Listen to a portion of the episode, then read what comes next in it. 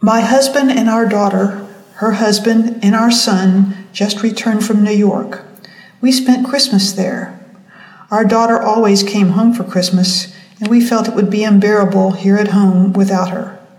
Our daughter's body was not recovered, and while in New York, we again visited Ground Zero.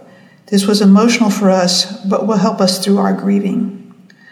I am therefore happy to accept your check for $5,000, which will help with our Christmas travel and accommodation expenses.